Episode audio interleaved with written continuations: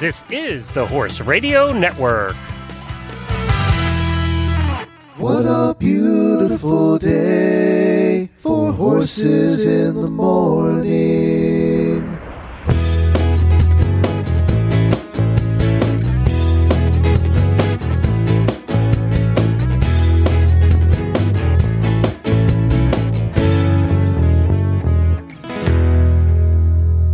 Good Tuesday morning, everybody. One week till Christmas. Time to panic. I am Glenn the Geek from Ocala, Florida.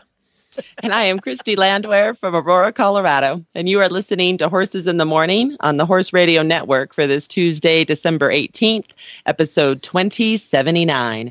This episode is brought to you by the Certified Horsemanship Association. Good morning, Horse World. Houston, we have a problem. Ability equals skill plus knowledge. I got a bad feeling about this. Here's a safety tip for you from the Certified Horsemanship Association.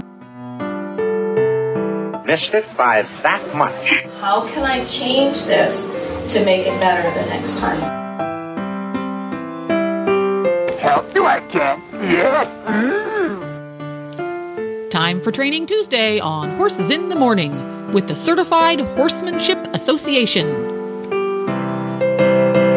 Well, good morning, everybody. Thank you for joining us. And Christy is here the third Tuesday of every month. And Christy has been here the third Tuesday of every month for the last five years. That is wild. This we is your just figured that out, didn't we, Glenn? Yes. Five year anniversary after this show is over because we started in January five years ago. You realize I think our contract was from a, y- for a year and we just never renewed it. We just kept going. we just never stopped, right? It's like, we just liked it. Yeah, Like, it's fine. Let's just keep doing it. like with most things in my life, I just forget to stop. Um, so, so it's so exciting though. Five years you've been doing this show. That's uh, that's a lot. That's almost fifty episodes, right? Am I getting that right? Four times. uh, Yeah, 60 times episodes. 12, 60 episodes. That's Yes. a lot. That's a lot of training Tuesdays. But it's because it's so much fun. It's like not like work. That's it's just right. fun. And you know, That's I've actually gotten a we've gotten to hang out with you a few times. I'm going to get to see you here in a couple of weeks. You are at the Western and English Sales Association show in Denver, Colorado, where I live. That's right. I'm coming out. We're gonna. Get, I'm gonna go to the show this year, and uh, we're gonna get together that Monday. I'm, I'm excited to see you again. As a matter of fact, we saw you at that show a couple years ago. So We did. I think that that's where I met you guys for the first time, That's face right. to face. And I walked person. up and said, "God, you're tall." Um, and then we took a picture. all my hosts are like five foot two or three, and then I walk in, I'm looking eye to eye with you, and I'm going, "Wow, that's a first. It's a tall host. That's so I have to tell you, I just looked up on Google five year anniversary. yeah. So the traditional anniversary gift is wood. However, that's not very modern. So now you give silverware. silverware. you want you want a fork with a horse on cheap it? metal. or- There you go. metal. Cheap metal for me. Jennifer, look up Five years. equestrian silverware and see what you come up with. Uh, well, we, we- I am excited that you're you're still around, you're still doing it, and I enjoy when you show up, and I especially enjoy what today's going to be, and Jennifer's going to tell us about that. Well, I certainly am coming up on today's Certified Horsemanship Association episode. In preparation for our New Year's resolutions coming up, we are cleansing our souls with an entire show of equestrians' pet peeves. And our guests, CHA Regional Director Joanne Young and CHA Board Member Shelley Hensley, are leading the charge. So stay tuned for the fray, folks. Pet Peeves Day. Yay. We've done this before. It's always a fun episode because for some reason, horse people have a lot of opinions and issues with people and things. Um, I, I posted on the auditor page last night, and this was literally when I went to bed about 11 o'clock. I, I remembered, oh, I got to post a pet peeves thing. There were like 50 comments by the time I woke up this morning. So, yes, so horse people are opinionated, to say the least. And you know, it's good though, because we have some things that we really do care about. But we always title it for us Pest Peeves Around the Barn and the Solutions to Solve Them. So it's not just a gripe session, it's actually, and how do we fix it on the education side? Yeah, yeah. Well, we're not going to do that the first half hour. Brendan's got a gripe. Great. We're- Excellent. I love that. We're just going to gripe.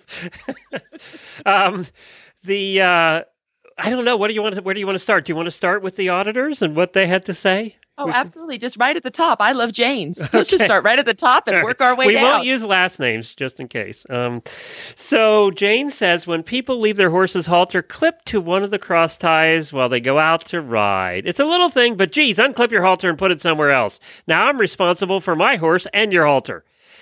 It is true, and you Yes. know, uh, if you're at home, you know, like where we are, where we board by, you know, on our own, then you can leave the halter clipped, right? Because you're the only one going to be using it. But boy, at a boarding stable, this I remember this being an issue.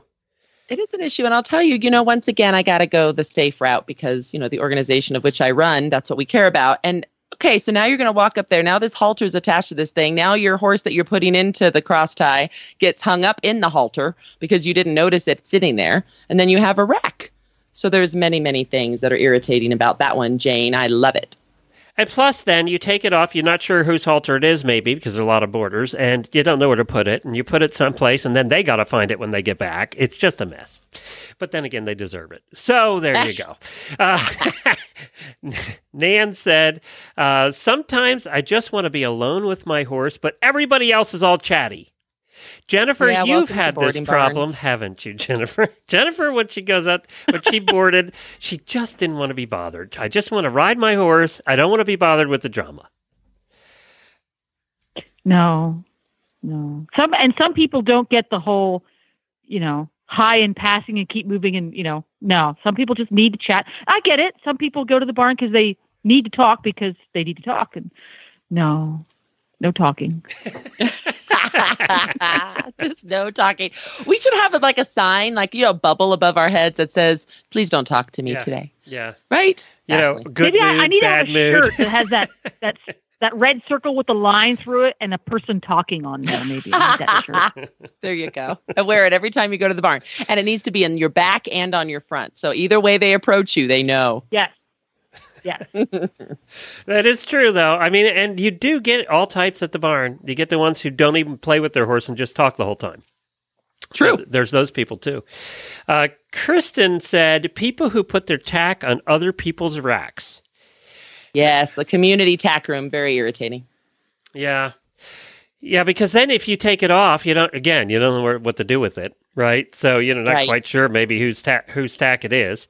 Um, Mo, I know Mo pretty well, and she said, "People, just people," and that's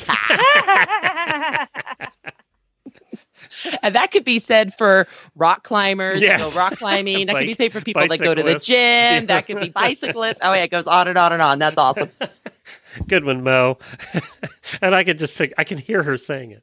Uh, Courtney said poultry. One word, poultry. Apparently, maybe her horse doesn't like chickens. I don't There must know. be a rooster incident here. Yeah, There must be something. something. She should post more on the auditor's page. Inquiring minds want to know. Uh, do you have chickens though? Don't you? Oh, we got a lot of chickens, and it's the only time they get out of their coop is when I teach a riding lesson because then it, there's too much activity, and so the fox stays away because we have, have a neighborhood fox. Hmm. So we love the chickens out running, but the chickens stay by their coop, and our arena is pretty far away from the coop, so they never come over where we ride. But yeah, that's funny. I think there's a rooster story with Courtney. I really do. My brother uh, decided he lives about a mile from us, and we live in an equestrian neighborhood, and it's somewhat wooded and then somewhat not. You know, every we have 400 little farms. They're all like five to 10 acres. And he lives about a mile on the other side of the neighborhood, and he, uh, kept getting one of his pieces of fence knocked down. So he put up one of those game cameras on a tree, and he has ha- found the most amazing things happen at night right outside his back door. um, he's got all kinds of deer, big deer, little deer, uh, mamas, babies running through his yard every single night. But th- in the last week, he's also had bobcats going through. Oh boy. Uh, yeah, so he's caught some amazing things on on that camera. It just makes you want to get a camera and post it on a tree to see what happens when you're Well, we while have- you're sleeping. So much interesting things right now. The Canadian geese don't want to fly south for the winter because we've been in the 50s, so they think here's fine for the winter, I guess. So they have not left. So the Canadian geese are landing in my 10 acre field. I don't know why they like it so much, but we're not talking 10. We're talking hundreds of Canadian geese in my 10 With the acre horses? field. Oh, yeah. so my Appaloosa, he loves to snake them. He'll go up and kind of do that thing on the ground and snake them. And they're too lazy to even like fly. They just look at him and honk and flap away and run. And he's too lazy to chase them. So he just walks. But it's very entertaining, which just cracks me up. And so the other day I have a riding lesson. Well, I want to go in the field. So I go in the field with my student. We're kind of moved on from the arena. We're going to do some trail stuff now. We're out in the field and I have cross country jump set up out there. I have all kinds of cool stuff. We're going to go do some fun stuff. And there's all these geese. And I look at her and I go, ready? Get ready for a big spook because they're going to take off all 500 of them at the same time. Sure enough, they did. And the horses did their little 180s, but we we survived it. But oh my gosh, the geese. Buddy. Do you and right this time of year, and more up in the mountains from where you are, the bears probably have gone into hibernation at this point, or or heading that direction. Do do do you see because you're down in the valley in Denver? There, do you ever see elk or moose or anything like that come down? Do they ever come down in the valley? You know, we have deer and we have antelope, and the antelope hang out in my pasture too, and Really? they jump the fences. Uh huh. You Yeah. need to put one of those night cameras up like I think did. we You- do. You yeah, said you, that. you might be Uh-huh. amazed what shows up at night, or maybe you don't want to know. That's the other Yeah, thing maybe that is true. Maybe I do not want to know. Lily said when people don't take care of the twine, she's talking about baler twine, after cutting open a new bale, they just leave it on the floor. Yeah, that's kind of annoying. That is Well, I'll tell you what a huge deal this is. So, when I worked at the Urban Farm in Denver, it's an at risk youth riding program, and we would have all the different groups of kids feed. So, we taught them how to go around with a hay cart, and we had 50 horses. Well, they get lazy and they leave the twine around. And one day, one of the horses, his name was Rocky, was colicking. So, we went ahead and um, mineral oiled him. And guess what came out? a whole a strand. gigantic ball Oh, of baling ball. twine. There you go. uh-huh. And they the vet said the vet goes, You almost all killed Rocky today. And he made all the kids that fed that day and the day before, because he didn't know, you know, which group had left the baling twine. He made them all come. It was a mandatory meeting to go ahead and have a conversation. And we took that baling twine and we put it in a shadow box up on the wall of the feed room. We did. Uh-huh. So I love it, Lily. I am all about it. Yes, yeah, you cannot let baler twine in the fields. That's just not good. Or anywhere for that matter. Uh, Nana uh, said, uh, people looking down. Oh, this is a pet peeve, especially of jumpers and hunters. Uh, people looking down in the sand while riding in the arena, so I have no idea which direction they are planning to go as we meet. Uh, she says it's not always obvious that they plan to stay right and or on a circle, eyes up and looking where you're going, folks. so she's right. I mean, that's what you're supposed to do, right? Well, that's just good writing. Right. You're supposed to look up. That's right. Look where you're going, not where- not uh, where your feet are. Um, Joy says not putting away anything and everything, feeding treats to other horses, offering advice when it isn't asked for, and not picking up after your horse poops. Joy has a lot of opinions. Um, Yes, yes, and yes. I think I think Joyce falls in the category of people. yes, All people are irritating. yes. uh, you know what? do- What do you think about feeding treats to other horses? You see this all the time. Ooh, gosh, guess what? I have an opinion. So, on this matter, um, I I have I teach little kids and little kids and adults. They want to feed the horses the treat, right? They like this. They feed dog biscuits to their dog. They want to feed the treat. So we untie from the tie rail. We bring over to a determined location in between the tie rail and where we're going to put the horse away. We put the lead rope over the neck, and they get to do what we call carrot stretches. Three of them. So they get little pieces of carrots to the right, back to their hip, to the left, back towards their hip, and then underneath their chest, like they're bowing the horses have it down. Like they start doing the movement before the kid even gets there with a carrot, right? and it's just good because then the kid learns how to feed with a flat hand. And then the horse learns, I can't nip at the rails. I'm not going to get anything when I'm tied. So it's actually worked out for us pretty well that way. There you go. Lindsay says storing or hanging pitchforks with the pointy parts of the tines facing out. Who does, who Yes. does that? Who does that is right. Ouch. Uh, Yeah, anyway, I don't even get that one. Uh, that's just common sense. But then we're lacking a lot of that today, too. Uh, Sharon said people who take the clip off those hor- my horse's stall latch and then complain because he got out and let their horses out.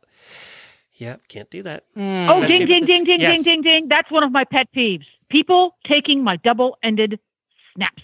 Ooh. That's Yeah. rude. Well, not only that, double-ended snaps. Let's talk about double-ended snaps as a horse husband. Um, we used to buy them for like seventy-five cents, the brass ones, and now they're like four dollars each. What happened to double-ended snaps? Ooh, they They've had like- a big inflation. They did. Double-ended snaps are expensive now, so yeah. Uh, Scary says, and they uh, disappear. yeah, they do, they do. Uh, they're like socks; they just disappear. S- Scary says, people with absolutely no clue about anything telling everybody how they should be doing things. Once again, she falls with the Mo category. People, just Yes, people. People, exactly. Uh, when people open supplement containers and forget to p- put the scoops back in them and or put the lids back on. Yeah, you, you really need to put the lids back on or you're going to get critters in those Yep. containers. Yes, and a scoop is good. Otherwise, you don't know I'll how raise my much. hand. Yeah. Right scoop for the right container, please. Don't mix them up. Oh yes, Yeah. bad otherwise. Jennifer's really good because she knows I I help feed occasionally, and I have to have if she says one scoop of this, it better be the correct scoop in the container, or I'm going to guess, and they're going to get way too much or way too little. Yes. So she's gotten very good at putting the exact scoop in the container for what it needs. So And it's never more complex than a scoop or a half. That's right. Because That's otherwise, you change the size of the scoop. See, it- it- Yep. she's taught me a lot of things in, in the 30 years we've been married, but she's also learned how to adapt to my horse husband this and to change things so that I get it. Because there's only so much changing I'm going to do, right? Um, yeah, that's yeah, right. You yeah. can't change people. Isn't that true of marriage, I though, in general? Oh, without a doubt. yeah. How long you been married? 19 years. Yeah, there you go. Uh, Brenda said, uh, um, Oh, I want to know how you feel about this one. Horses going down the road, and we see it all the time here in Florida, with their heads hanging out of the trailer window. I say they're not dogs.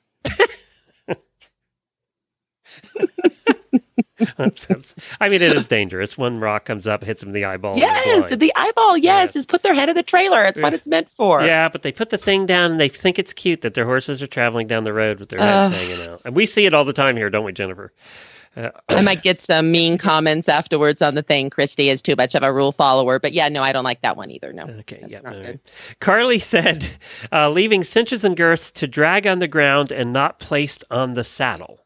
Oh, when you put them back on the Yeah, rack. I think that's yes. what she's talking about. I did agree. that. I must admit, I did that the other day when I was helping Jennifer out. But that was an that was a stressful You did. And situation we had to deal with. You'll note immediately. I didn't say a word, did I? No, you didn't because there was word. enough other things to deal with. Sometimes some of these have to uh, be exceptions to the rules. Oh, if there's an emergency situation, the pet peeves go out the window. That's yes. right. That's right. Uh, this is Rachel, and Rachel watches a lot of Western shows, and I can see why she says this because we've all seen it. People along the rail, these are spectators along the rail at a show saying petty things about the exhibitors. She says, unless you're being abusive or punishing the horse for something that's your fault, in which case, game on, but otherwise, shut up. well, they don't know. So I'm going to have an example. I love examples. So I went to the um, National Vaulting Association, okay, American Vaulting Association Nationals. It was in Denver a few years ago, and it was open to the public. So there was a family that came, and the mom was sitting there with her children and the dad. The dad was- wasn't saying a word, and the mom was saying, "Oh, look at that big whip." That's horrible. They probably beat the horse with it. Oh, look how they have that horse's head tied down. Oh, this is just not good. And so I'm kind of an educator, so I had to educate and I explained how the whip actually never ever touches the horse. It's just an extension of the lunger's arm to get the horse to go in the right direction. And that actually, when you put a horse's head down, those are called side reins. And when you do that, it actually makes the horse's back come up, which means that it's going to be safer for the vaulter and the horse. And it kicks endorphins into the horse's brain that the horse is chill. Because when the horse's head is up, they are looking for the scary thing 40 miles away. When the horse's head is down, they're relaxed and calm. And then she went, Oh, thank you for educating me. And I went, You're welcome. So every now and then they don't get mad when you try to educate. I was going to say, did she buy it? Was she with you? She actually was relatively nice to me, but that could be because her small children were right there. Uh, Karen, who's our host of the Endurance Show, says the thing that annoys me the most. I know what this one is. The thing that annoys me the most in my barn is when the dumb owner leaves the water running when filling the water trough. And by the Oh, dumb boy. owner, she means herself because she did this the other day and apparently it ran all night. So, Oh no. and when it's cold out, that makes an icy mess. Um, Yeah, and you know, Kara jumped in and said, "I set an alarm on my phone when I do water troughs now because I forget." And I've left it running Yeah, for that's eight a hours. good idea. So I just we've done that. I mean, we've all done that, right? I mean, Yeah, that's we've a all good done that. idea. Uh, you know, I've not- got a pet peeve yes. that relates to this one. My pet peeve is that on my Android telephone, when you set yourself an alarm, it automatically shuts itself off after 30 seconds. Why is it an alarm? If it Oh, just yeah, shuts that's not itself off, good. it It needs, needs to go ringing. It's an longer. alarm. Yeah, I would agree. That's a Yeah, pet peeve about alarms. Uh, shut themselves off. They need to keep going. Stephanie alarm. jumps in, leaving your stuff, brushes, halters, blankets, hair, poop in the cross tie area when you go ride. Well, that's kind of Correct. relates to the one we had we had before. Um, uh, she says you don't own that zone for the next hour. Same with the funny. wash rack, right? Uh, it's kind of the same Yes. thing. Uh, Rachel says, and this is for the jumpers out there, people who set up elaborate jump gymnastics exercises and take up the entire arena and then do not bother to pick up the standards of poles when they are done. I always thought it was a kind of a given. You set up the way you want, the next person in had to deal with it. Is there a standard setup? Jennifer, you work, you know, you've done a lot of jumping areas. Is it what what's the what's the unspoken rule? Every barn has a different set of rules. It's usually one of two things. It's either put it back the way you found it. In other words, if there's a course set, you want a different course. Okay, go ahead and set up your different course. But when you're done, you got to put it right back the way you found it. That's the most common. And then the other one is free for all, Wild West. Yeah. Apparently, uh, Rachel lives in the free for all Wild West area. She, was, she lives in the Wild West. Yeah. um, let's see here. Kayla, uh, there were a couple people that said leaving stuff in the arena. Uh, it's the worst. I don't. Yeah, know. it's like the mounting block Ah, that makes okay. me crazy. Like when you put cones out that you're going to go around and do patterns Got around, barrels maybe stuff like for that. barrel racers. Yeah, their jackets hanging on the fence, and then your horse spooks at their jacket hanging on the fence. Yeah, I get it. I get it. Not that that's ever I happened to hate you, it. I hate it when people leave No. their coffee cups in the arena. That makes me crazy. Oh, there you go. Yep. Uh, see, Says the girl whose coffee cup I find all over the farm.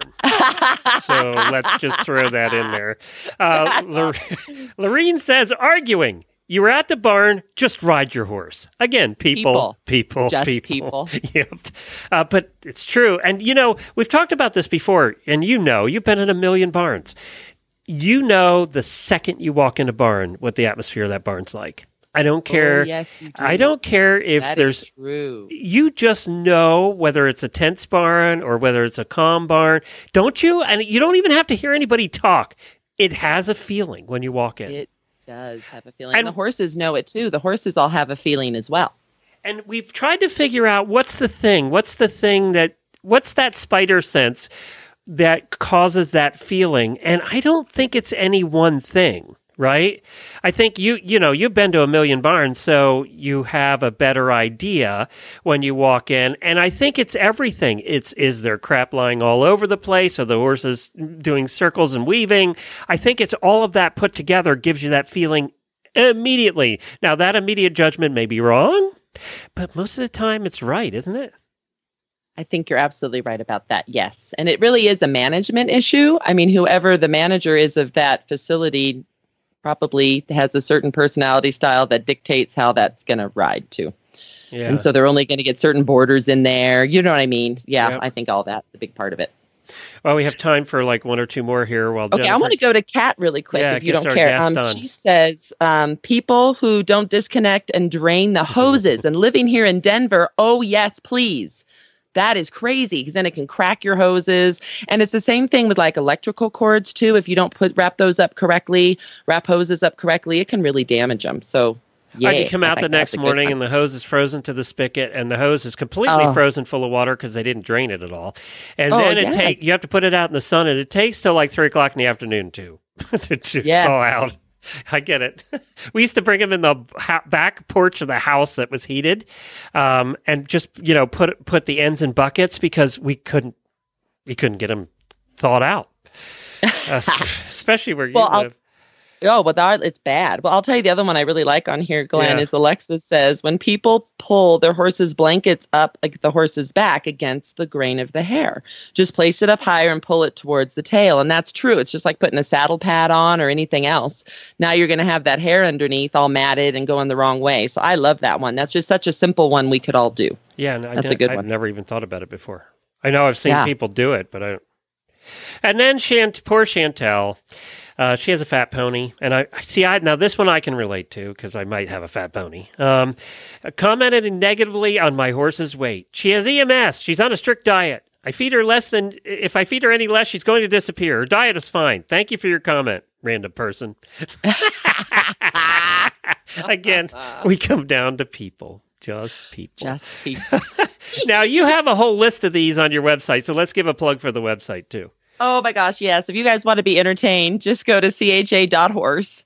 Go ahead and go under um, articles. It's going to be the second from the end on all the tags at the top, and it will say pet peeves, um, and it will go on. I think since like the year 2001, we've been doing this, so a really long time. So yeah, there's there there's a lot of them up there. And remember, we're equine professionals, all of us that have done these pet peeves. So it's a riding instructor, trail guide, barn manager's perspective. So they tend to be pretty entertaining. Well, thank you to the auditors for chiming in there. We really appreciate it. And your guest is ready. So excited. Okay, so this is Joanne Young, and Joanne's been on our show before, Glenn and Jen. She has been teaching riding and training horses for over 54 years and is happy that she herself is still learning. She is a CHA regional director and clinician. She has studied with wonderful instructors all throughout her life, and she really feels indebted to them. She works at Houghton College in New York near Buffalo, and that happens to be the site of our Certified Horsemanship Association 2019 International Conference this next October. And everyone's invited to attend it, and she actually has a brand new facility at her college. So, Joanne, we're so excited to have you on the show. Good morning, Christy and Glenn and Jen. I'm happy to be with you guys. So, tell me a little bit more about the new facility so that listeners can hear all the renovations you've done there at Houghton. Well, when I first started at Houghton, they had a brand new arena that was a whole 60 feet wide by 145 feet long.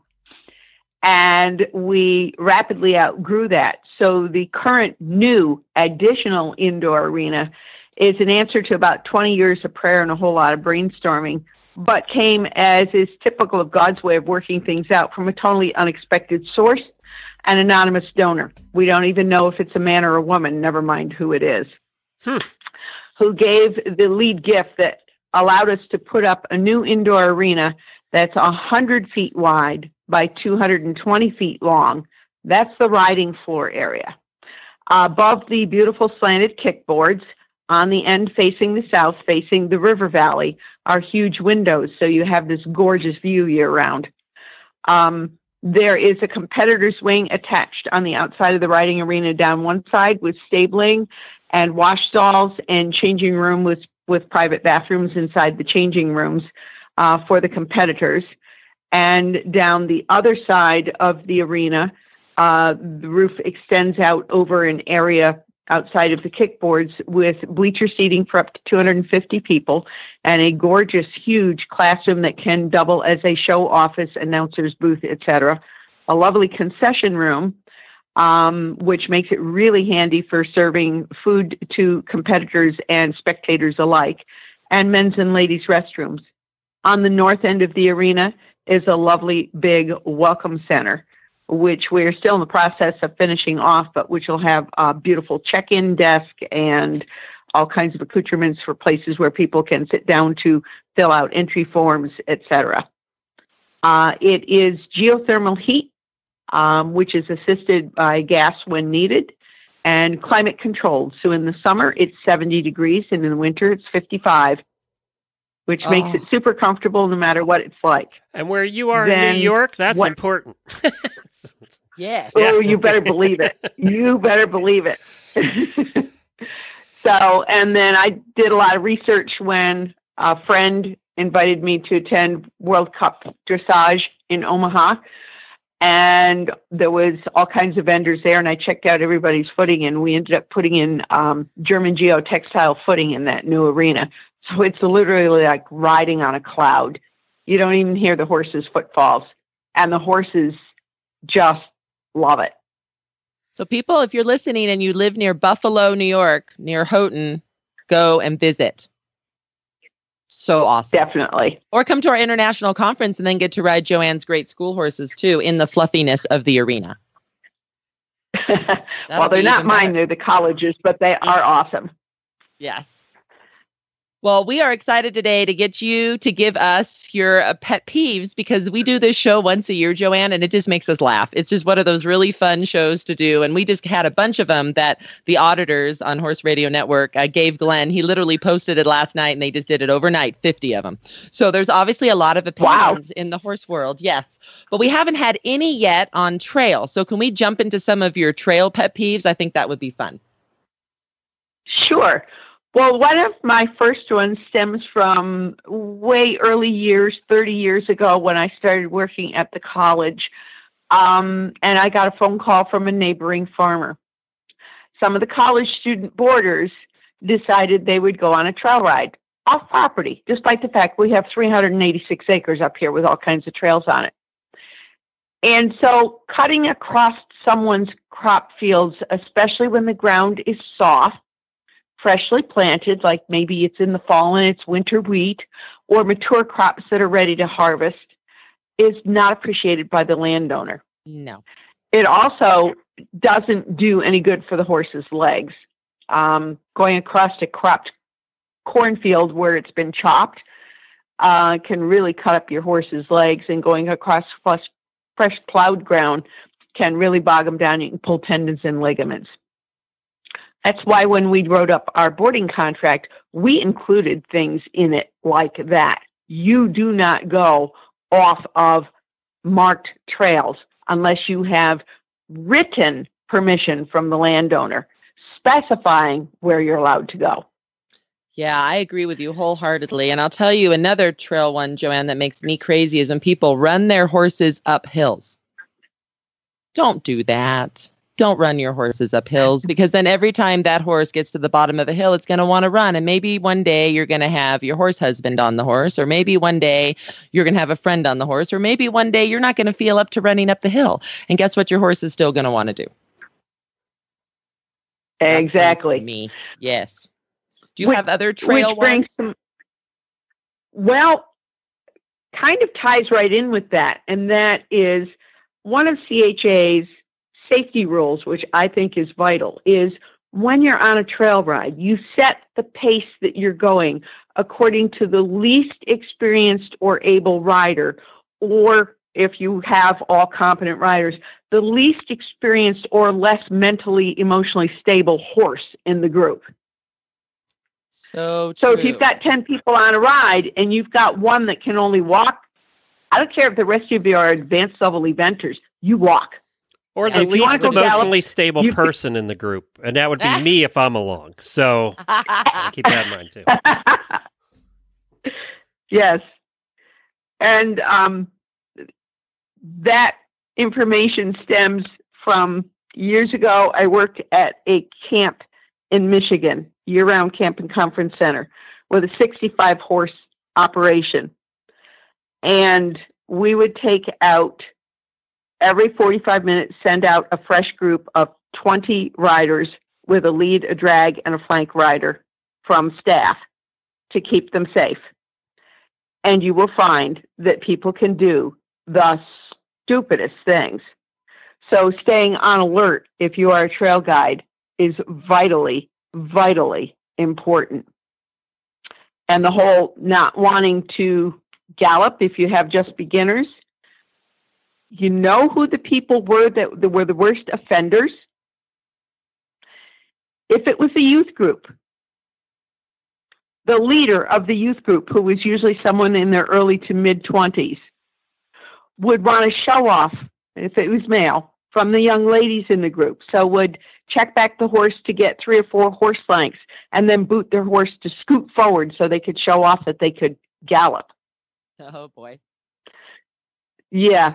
So I had all our trail guides trained that they would ride up next to that person and say, You are here this weekend to teach these kids maturity and how to develop good behavior patterns while having fun. We're counting on you to set a good example, and these are the trail rules, rules, and this is why. And we do not want to have to reprimand you in front of your kids that you are a leader for and undermine your authority with them in any way. So, are you on our team? And it would Because if you're not- just once, and they'd say, "Okay, ma'am." yes. Sorry. well, you know what I love, Joanne? You put here that you have a book that you found on arena rules. Could you go ahead and give the author a plug and tell us about that and what some of those rules are? I have never heard of this book before. It's not a book. It was an article in Dressage Today magazine, and Oh, okay. um, the author was Beth Beukema, B E U K E M A. And um, these are rules that are universal around the world amongst people who ride dressage and most people who are any discipline that are used to sharing arenas.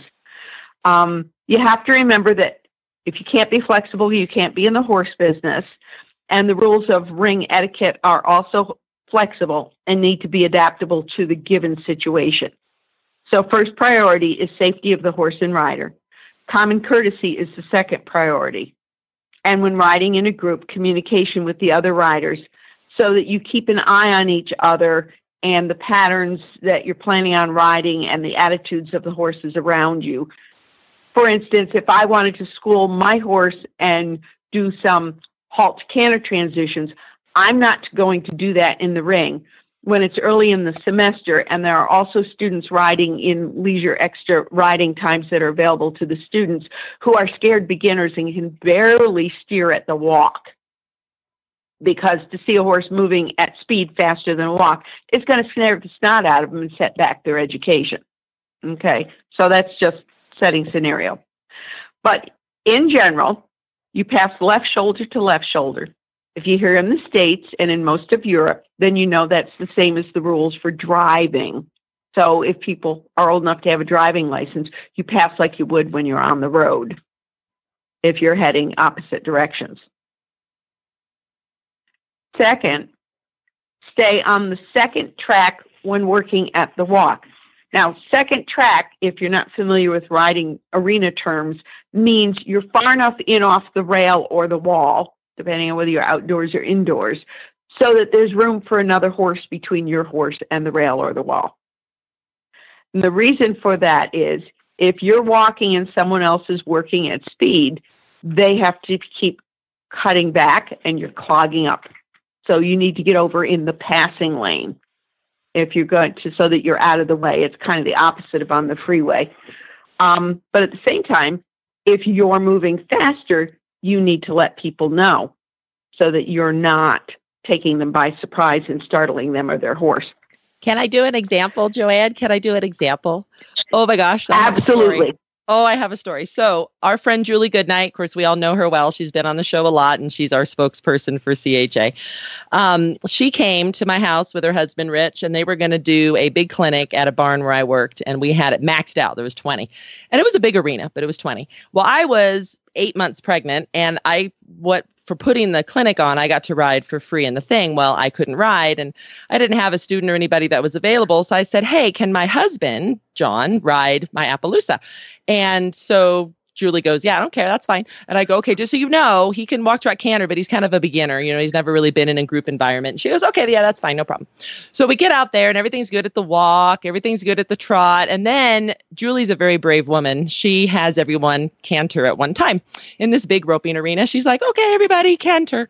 So John picks up the canter on Chip. Well, he doesn't know the rules of arena etiquette that you're supposed to pass to the inside. And so he had some of the ladies, so it was all ladies and John, that are not on the rail properly. They're not going deep in the corner. So he gets into his race car motorcycle background and just any hole he has, baby, he's going around. And my horse is having the greatest time just ripping around. And these poor ladies are having a heart attack. And every single time that he would pass to the outside, they'd pull back and say, ho. So pretty soon it was only John going around the arena. And Julie finally said, John, look around you. You are the only one still cantering. You're scaring everybody. It was hilarious. We we had a good time laughing. so yeah, arena rules are for a reason for safety. Yes. Yes. And if you run a place that has large groups of people, it's a very good idea to post the safety rules right by where you go in or out of the arena, as well as introducing people to them if they're regular riders there or if they are boarders there, so that everybody knows. Because if you don't know what's going on, like those ladies and your husband, hmm, um, and another one is announce in a loud voice when you're entering or exiting the arena. And that's particularly important if it's an indoor arena so ca- people can't see you coming and going. Um, uh, the first time I ever experienced that in action was in 1992 when I was riding at a barn in Germany. And I'm in there having the lesson with the head trainer who is on the horse that he's schooling at the time, coaching while he's coaching me. And I hear somebody holler, Tor frei! And I'm like, what? What's going on? And someone over a little closer to where you came in from the barn hollered, Ist fry! And I'm like, what are they frying? well, Tor is door and fry is free. Is the door free? Ist fry, yes, it's free. So you can come in. Nice. And the whole purpose for that is so you don't whip the door open just as somebody is approaching the doorway to pass it and spook their horse.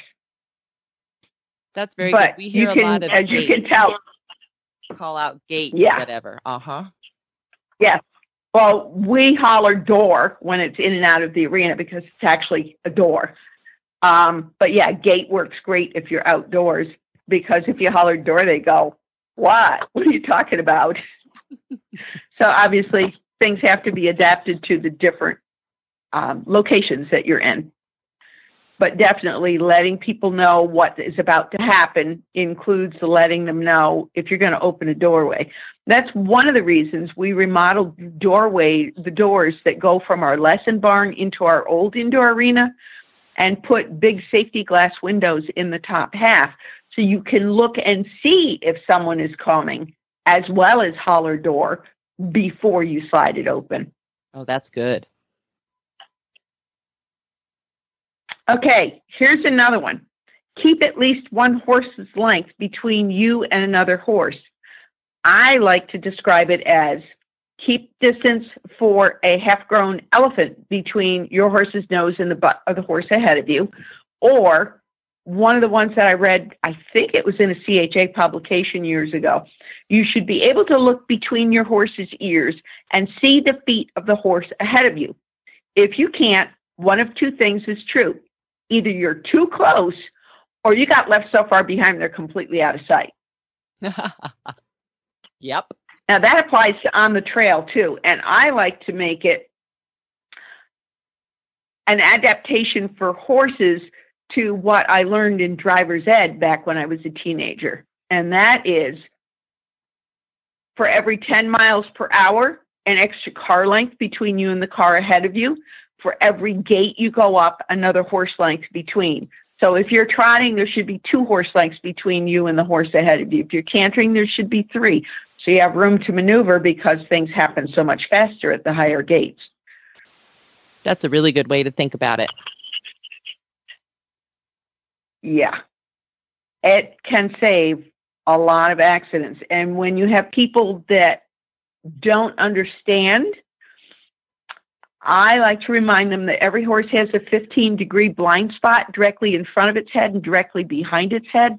So if you're coming up directly behind the horse and you get too close, they either feel your horse's breath or they get bumped by your horse, and their first instinct If they can't bolt away, is going to be the kick. And if that horse kicks at your horse, your horse in self defense is going to turn to the side to avoid getting nailed. And guess where those hooves are going to land? Right on your shin bone.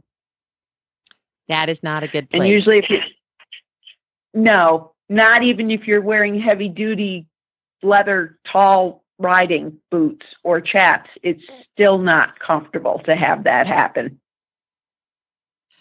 So, does Beth have some other things So- in there? Because this is some good stuff, Joanne. Yes.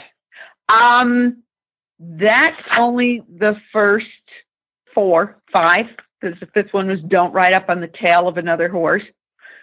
The sixth one is use the second and third tracks. The most used part of the ring is the track, the outermost path right next to the rail and going into the corner. When many horses are utilizing the same space, you may need to be on the second and third track. And usually you figure the third track is about two meters or six and a half feet from the rail and allows even more horse room for horses to safely pass you on the outside. The other factor is if you are riding a horse that's a little tender footed, either he's thin soled and or maybe he has a touch of arthritis in the knees and hocks, a good guy, but feeling his age a little bit. If you ride right on the track all the time where everybody else likes to ride, even if the ring gets dragged every day, it's going to pack harder there and it's going to be harder on their joints. The other thing is, yes, you need to train a horse that you can stay on the rail, but you also need to train a horse that they can go in a straight line when not using the rail for a reference point to be emotionally dependent on it. And that is So so good because so many people they fall apart when they leave the arena because they don't have that rail. I love that. Yes. And it's a really good test of how well you actually are riding if you can actually ride a straight line without being right next to a rail for a visual and emotional guide. It makes you realize that mm, horses by nature don't travel in straight lines. If you look at the path they normally take leaving the gate to go out to the pasture, there usually aren't straight paths worn through the grass if you're in an area where it'll wear down with regular travel. They usually kind of wander. So, one of our goals is to get a horse that can move straight, whether you're going to do an equitation pattern, ride a jumper course, do a rundown with a slide stop and a rollback in a reining pattern, or whether you're going to do a dressage test. You need to be able to ride straight lines in accurate circles. Mhm staying on the rail isn't going to teach you how to do that. Joanne, this is so good. Our good friend Teresa Cackert, who's also been on this show and is one of our instructors too, she always talks about how horses like to walk in rainbows, and it's based on where their eyes are on the sides of their head versus in the front. You know, a lot of your prey animals do rainbow walking where they do Mhm. little half moons versus straight, like predators who eyes are on the front. So you're right. Riding in a straight line is the one of the most hardest things in the world to do on a horse because they don't want to. They want to weave back and forth, and you know. So I think that's a wonderful pet peeve thing, but also a way to fix it and then make your horse better. So, see, we're doing equitation, we're doing training, and we're talking about pet peeves all at the same time, Joanne. Yeah, well, things do tend to be rather intertwined in the horse world, I've noticed. I would agree. All right. Number seven in this set of rules is when riding a circle, look in the direction you're going and ride only as far out as on the second track. This allows other riders to still pass you on the outside and not cut through your circle. If you're not sure that another rider is aware that you are circling, call out circle to let the other riders know your intentions before you move to the second or third track and start working your circle. And circles is another thing that's difficult to ride accurately. Although, as my favorite mentor, Walter Zettl, used to say, it's very simple to ride a perfect circle. Every step is just the same amount of turning. And then he would laugh and say, but simple doesn't equal easy. That is so true. So, Joanne, it looks like we have time for maybe one more. So, could you find one more arena one from Beth that really resonates with you? Well, this number 10 right here. Green horses and beginner riders should be given more space by more experienced riders who should also keep an eye out for possible out of control moments that green horses and riders may experience. And I would add to that and be prepared to kindly offer help. So That's wonderful. when things start to go awry, help them out. Don't blow them off. Don't get angry at them. Everybody has to start at beginner level somehow. Nobody was born being advanced. And one high tech thing that's happening these days, I notice in some of these really busy arenas at horse shows and also at boarding barns, people are putting earbuds in and they're riding with their music playing, kind of like you do when you run. Well, then you're not paying attention to anything. And I find that is a really no big kidding. pet peeve. I don't like that at all. That's against our rules here. If you're Oh, practicing you a go. musical freestyle and you need to be using your music and you're sharing the arena, you're only allowed to have one earbud in. Oh, that's good. so that if something starts to go wrong, you can hear. And I've been in barns where it's posted for in their safety rules for barn workers doing chores or grooming and tacking up. You may not be on your cell phone and you may not be listening to an iPod because of safety factors. You can't hear danger that's about to happen until you're feeling it and then it's too late. I'm always confused by bicyclists who have uh, earbuds in both ears. It's like, I, one, I can understand, but both ears when you're a bicyclist? That doesn't make any sense. Yeah, Yeah. Too much. yeah, Yeah. that's a major safety thing. So, Joanne, go ahead and give us the website to find you and your barking dog, and then we'll know where to go. Yeah, I'm going to let my dog outside so you can actually hear what I say. Okay. They, they came to empty the dumpster, so therefore the Oh, dog there has to you go. announce, like Oh, I couldn't right. possibly hear the truck without her. Jack Russell? Yes. No, she's a corgi. Oh, okay. Herding instinct. There you go. It had to be one of the two. So, Yeah. So contact information here. Houghton College has a lovely website, www.houghton, H-O-U-G-H-T-O-N, dot edu slash equestrian. And remember to put the I before the A in equestrian.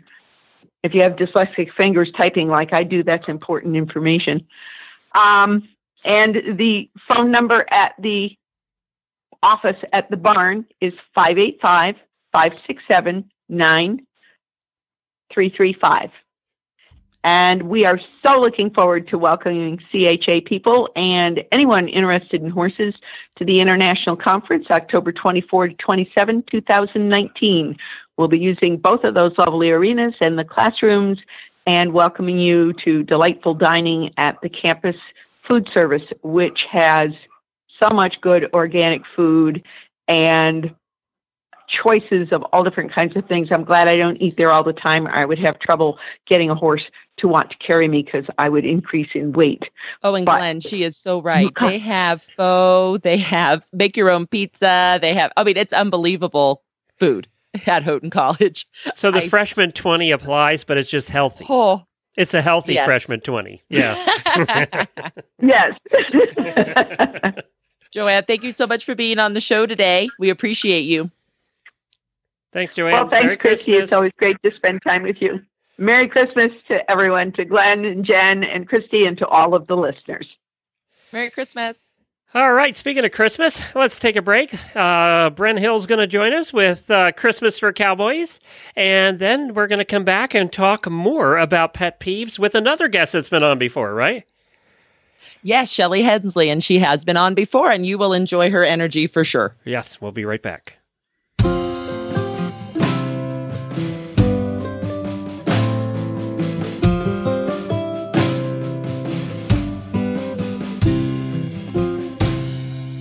Tall in the saddle, we spend Christmas Day driving cattle over snow covered plains. All of the good gifts are given today. Ours is the sky, the wide open plains.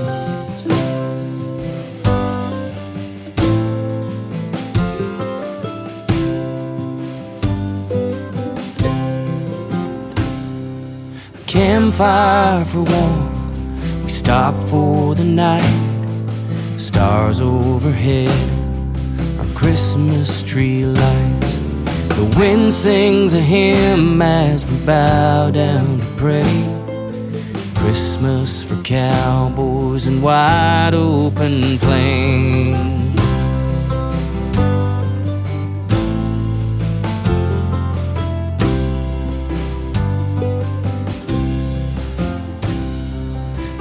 In the city, they have different ways football and eggnog and Christmas parades. I'll take the blanket, I'll take the reins. Christmas for cowboys and wide open plains.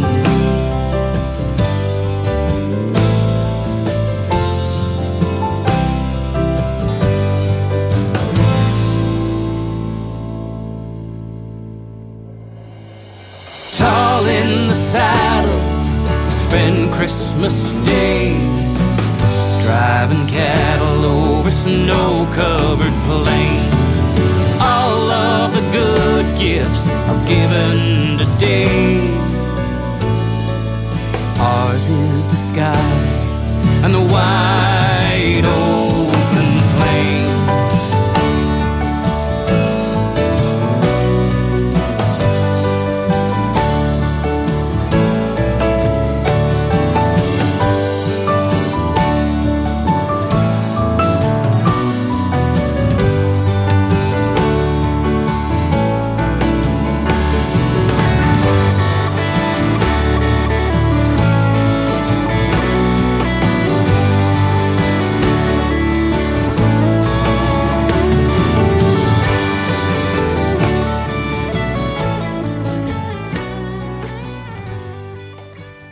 was Brenn Hill. You can find all of his music at brennhill.com. That one was called Christmas for Cowboys.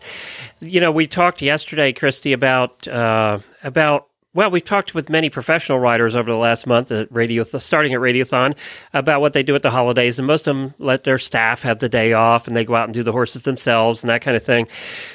After having worked with many dairy farmers, there's something I would never want to do because they just never get a break ever. it doesn't matter the holiday; those cows need milking, and it's Oh, just you can't hard. say I'm not going to milk them today or I'm going to milk them late or any of that. It, you know, they have to be milked that time twice a day. It's just I, I admire them so much because that's a tough life. That is a tough life. um, but yeah, so uh, so don't have any milking cows is what I'm saying. and Shelly, who we're going to introduce here in just a second, I think she has milking goats, so she can probably Oh, interject really? a little bit. Uh huh. With this, so we'll introduce Shelly right now. So she's the co-founder of H Mill Iron Horsemanship. Shelly Hensley lives in Maxburg, Iowa. She serves on our CHA board of directors as clinic staff for us and as a site visitor. She is a riding instructor and horse trainer and enjoys working alongside her husband, Randy, who's a certified farrier. They rehabilitate horses and they have a lot of critters on their acreage. Hello, Shelly. How are you? Good morning. I am great. How's it going there? Good. We're so glad you're on with us. So, you do have milking goats. Am I right about that? Don't you have a, one you milk? I, I do. I do. I officially raise Nubian dairy goats now. So I have a, a small herd. Uh, Randy and I just purchased our very own buck, and I don't have to milk right now because you know we just got all the does bred, and so my excitement won't start until about the middle of April. Is it twice a day with them too? Now it depends. Uh, yes, they need either you need to milk them twice a day, or the kids need to help Right. you out with that. Right. I, I know some farms that um, they're in it primarily for the milk production, so they hand raise the kids, bottle raise the kids, and then they milk the does twice a day. Uh, we're a little more uh, laid back than that, so we use the milk for our own use. Um, I was diagnosed with a very naughty liver about a year ago, and so I can't do bovine dairy anymore, but I can goat's milk. So that's kind of how we got into the goats, and I'm doing my own thing. Aren't they little, the ones you have? Are they my little no, my Nubians they're they're large goats. Oh, large goats. Okay. And do you make cheese my and stuff with them is too? about 160 pounds. do you make? I'm sorry? Do you make cheese and stuff with the milk too? Not yet. Not yet. I'm still like I'm I'm a, a brand new goat owner. I've only been in since August. So I have a local goat guru who kind of helps me. I'm learning a lot. And uh, she thinks my background with horses has helped me excel in my learning with the goats. Um, but I've not attempted the cheese yet. We're going to attempt milk, or not milk, but goat milk soap, like in the next couple of weeks, because I had some some milk that we froze specifically to make soap with. Oh, that's cool. I love goat cheese. I don't know about you, Christy, but it's one of my favorite things. I love. Oh, goat it tastes so Yeah. good. Yeah. Goat I milk is love good too. Yeah. Yeah. Yeah. Very, so very yummy. good. So yummy. And go ahead and tell everybody, just so when we start these pet peeves, they'll all kind of understand your background. Go ahead and tell them um, about all the different animals on your farm yes. and how We- many like of I each said, we that you have- have. You you oh, she collect doesn't them know like how potato many she has. She has no idea. you know, it's one of those things where we, my husband, bless his heart, um, we have a saying, you know, there's always room for one more. Well, I've got to stop saying that because two days ago, this random feral kitten that somebody dumped off um, ended up moving into my chicken coop with my chickens. And uh, half of those chickens I hand raised. And then there was about a dozen in there that we adopted from the Animal Rescue League of Iowa that were being housed in a man's basement in horrible conditions and had never been outside. So I, I took these, what I call my basement bargain chickens. And so we've been teaching them how to get outside and be chickens and free range and use a nesting box. And, and uh, then this random kitten moved in and I named him. So that's the end of that. He stays. Uh, we, of course, have our dogs and our house cat, Thunderpaws, who is an internet sensation in in his own right. And then I'm going to say that we have six and a half horses because I only count my my miniature horse Wee Biscuit as half, although his attitude is you know enough for a big horse. So they have many. that's a thing. but- Yes, Yeah. many, many. Yeah. Well, we just had Miss Joanne Young, who you know well, Shelley, on, and of course she talked about trail and arena pet peeves. And so I want to launch in with you. You had some great ones um, in the barn, but before we do that, just a little educational note. So CHA, we accredit equine facilities around the country. So whether or not it's your backyard and you want an insurance discount, if you teach lessons in your backyard, or whether or not you own a full-blown lesson barn or college or university we site a credit and CHA um, has many site visitors of whom Shelley is one and we have our standards manual and once you go through that manual and you kind of give us all the different things we need written down and what have you then we can come and site a credit you. And you can get insurance discounts. The lowest we've ever gotten is 10% and the most we've ever received is actually up in Canada 50% this lady got after she got her backyard site accredited Wow. because she actually works out of her backyard. Yeah, huge, huge savings. So I just want to give a plug for that. Go to cha.horse if you are an equine professional and want to get site accredited. And a lot of what um, Shelley's going to be talking about today is in there. Because I think some of your stuff you have on here is great, and your pet peeves about when they don't have things like a fire extinguisher. That's pretty high level stuff, but boy, is it important. We have to have a fire extinguisher. So I'm really excited, Shelly, for you to share your ideas with us. Well, you know what what some people may not realize, they might be thinking, how in the world is a goat milker talking about pet peeves in a horse barn? But before I, I decided to, to get goats and become a homesteader, I worked full time as an instructor and got to visit many, many facilities as well as manage some facilities. So basically when I think about something that is a pet peeve, it's not that I am there to suck the fun out of everybody's day. But um, it, it goes back to what dangers or what wrecks can we avoid so that we can spend time with our horses and really enjoy um, our time with them. And so some of these things that I wrote down or that I emailed you about were things that I had in the past had either seen somebody have an awful accident with or things that people might not think about as being a hazard in their own barn or the boarding facility or, or wherever they're keeping their horse. For example, leaving personal items strewn about.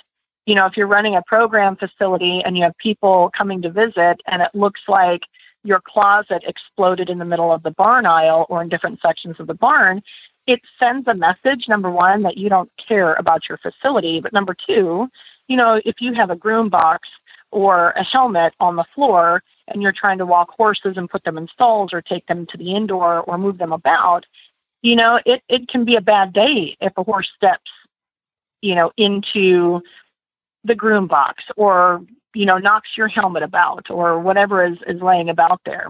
Um, one of the worst wrecks that I saw in a barn aisle was somebody trying to walk their horse over a hose that was half piled, half coiled. And that poor horse stepped in through a coil that had popped up. And the horse thought that it was a giant anaconda that just grabbed its leg. And so you can imagine how things unraveled very quickly from there.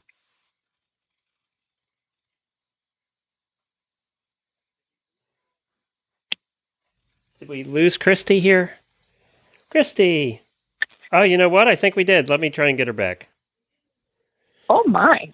She disappeared. Maybe she was, uh, oh no. We lost Christy. She's yeah, gone. she's she's gone. Well, let's go on with the next one. What do you? Well, what- why don't you and I chat? yeah, we'll chat for a while because I don't think Christy's going to be doing much chatting. She'll, I don't know what happened in Denver. she'll catch back up. Yep. All right, c- you continue. Uh, you know, so just some of those general clutter things that, you know, you can keep a better eye on, like hay string left around. Yep, we That talked about really that earlier in the show. That was one of the pet peeves of one of Yeah. our listeners. Uh, and then Christy, you know, we've all heard the example Christy gave one of a horse that's, especially in fields, you know, if you leave them in the field, you just throw the hay bale out there and don't take the string off, and then they eat it, and then they colic, and then you have vet bills and sick horses and Oh. everything else. And- Uh, And some of this stuff can be avoided. So shouldn't we avoid it for the betterment of our horses? Right. Doesn't take long. right. Doesn't take long to No, it's two seconds. in most cases. But isn't that true of most cleanup? Um, in the house, I believe it is. Yeah. It doesn't matter. Yeah. In the house or the barn, it's What just a kind of couple of, animals you seconds and uh, you can get it cleaned up. But but we're lazy as people. Naturally. You know, one thing that I that I have found, Glenn, is you know I, I spent 20 years in camping services and, and working in large facilities, and in the last couple of years, I had an opportunity to transition out and, and come home and homestead and work with my own horses, and so I largely visit facilities now when I'm doing clinics for CHA. And it, one of the funny things that my husband and I have talked about is the fact that I spent X amount of years doing that job you know, conditioning myself to these safety rules, and I still follow them at home here with our horses. hmm We don't serve riders on our property here anymore, um, but those rules and those policies and procedures still apply. But and because they, it also just becomes habit. It becomes muscle memory for you. So that's why you're still doing it at Absolutely. home. Yeah, that's true. Absolutely. And you know, I really don't want to put my ever put my horses in a position to where I am lazy or I mess something up and then they get injured and and pay for it. So now, um, without that's for the without naming names, there you know you visit a lot of places. Without naming names, there have to be barns you walk into and go and just want to turn around and walk back out. Well, sure. You know, when you're married to a farrier and you go many, many places, I mean, there are 400 horses on my husband's book right now. So we travel multiple states. And there are sometimes we'll walk into a situation, all we have to do is make eye contact, like, okay. Yeah, There was one time I had to go in and fish the horses for my husband out of a herd of llamas. and they were not friendly llamas. no, they they didn't want you to take their horses out. and I was surrounded, you know, and we're talking like 15 llamas, and I was in the middle, and the horses were on the other side, and my husband's like, "I love you, honey. You're on your own." Like, thanks, thanks, th- thanks, there, hubby. Never a dull moment with us, let me tell you. You know, I was talking about it with Christy earlier, how every barn has a feel, and you, you know, all of us can walk that have been around a while can walk in a barn, and you know instantly what that barn is like. And it's just we are talking Yeah. about, and you must see it all the time. You must feel that feeling every day. Well, you know, it depends on where we go. Some places we walk in. I remember the the way this woman had a, you know, it was an older barn, but it was very, very clean. And she did all of her own landscaping and her, all of her own decorations. And some of the decorations, she had curtains hanging in her barn. And this old, the barn was over a 100 years old.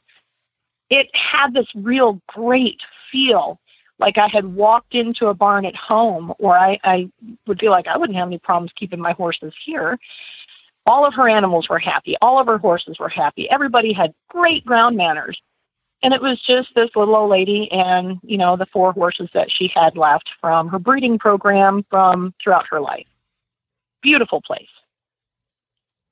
And then there are some of them that it's like, okay, as soon as we're done, we're getting back in the truck now. Let's go. Yeah, right, exactly. I think we have Christy back.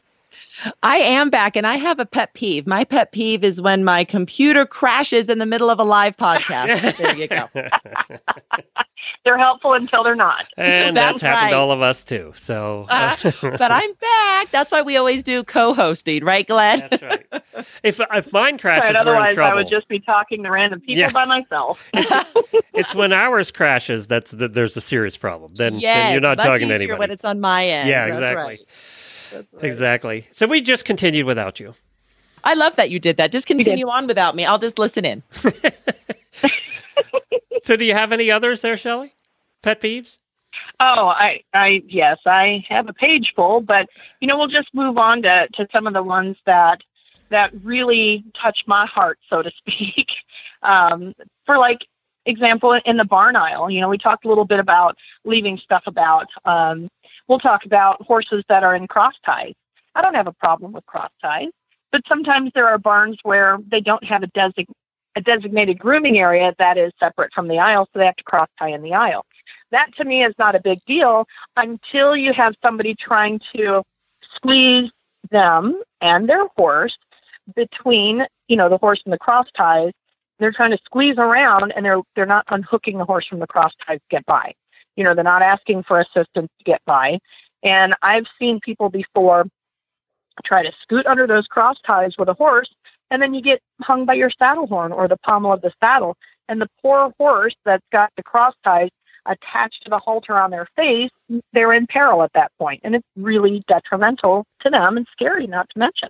And the owners spend for half an hour just chatting away with their friends in the tack room, totally ignoring the horse. That's usually the case when that happens.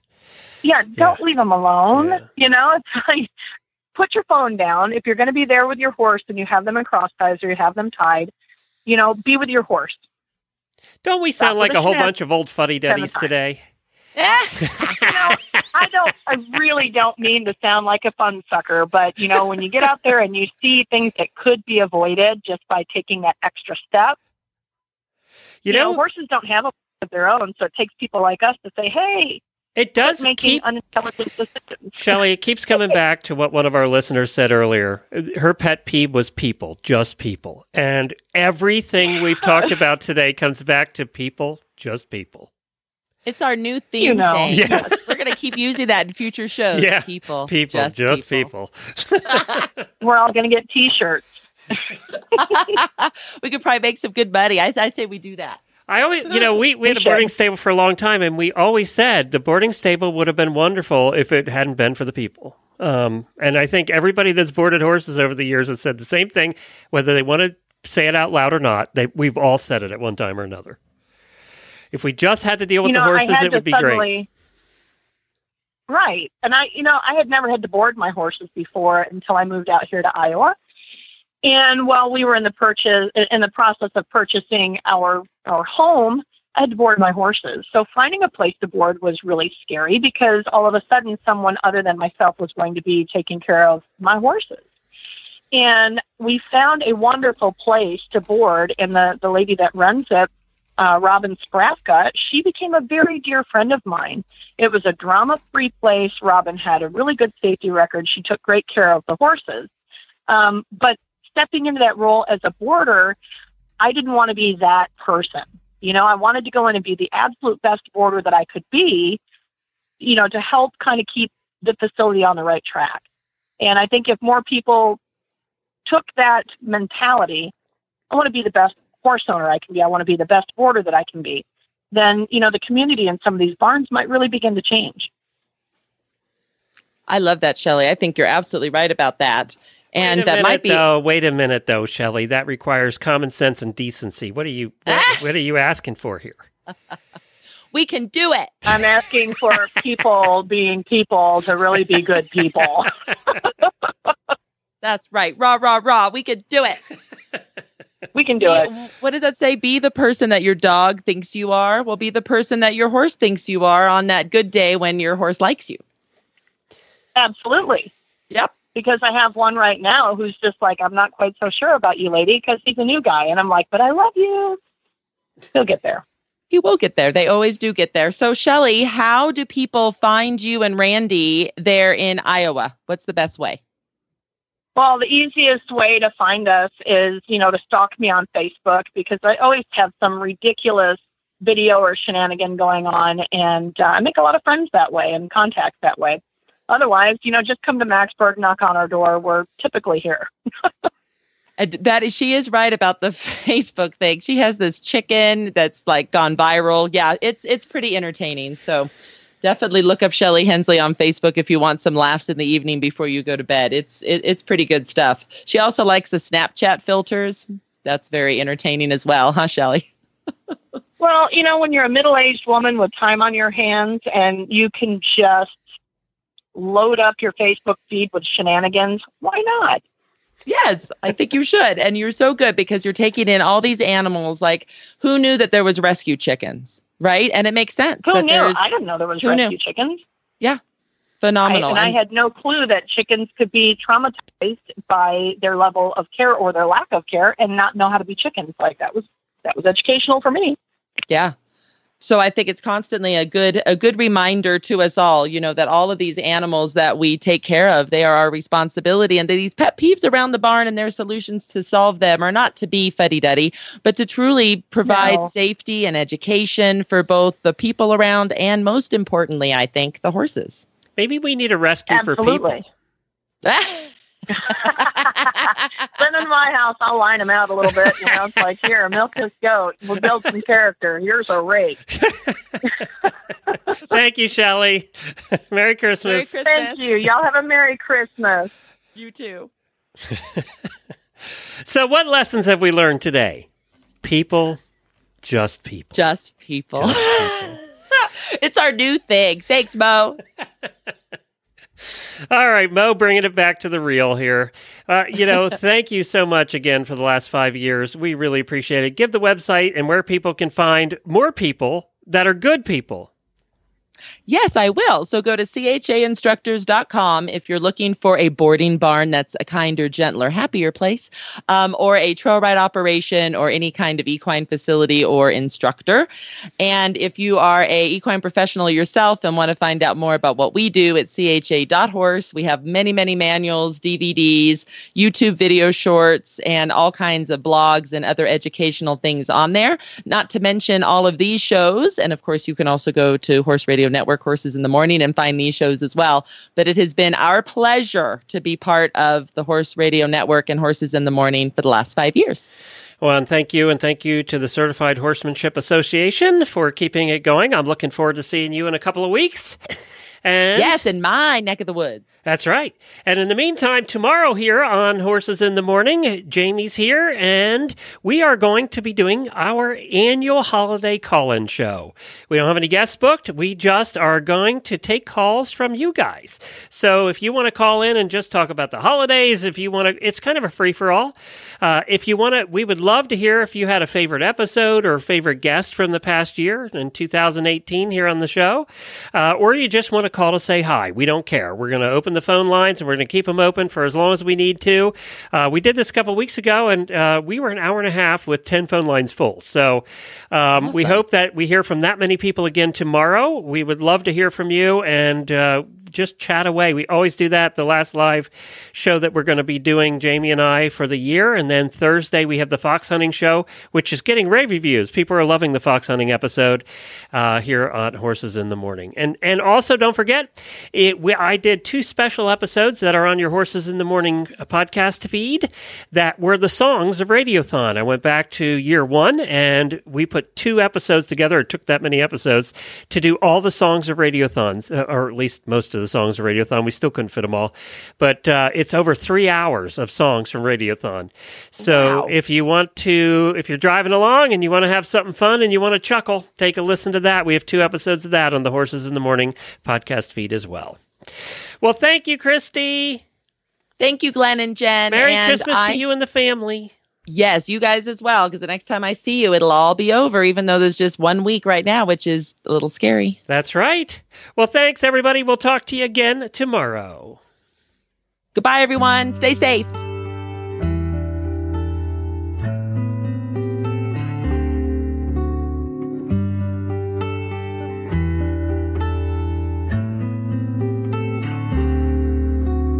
Have yourself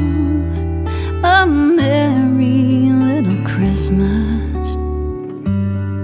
Let your heart be light. From now on, our troubles will be out of sight.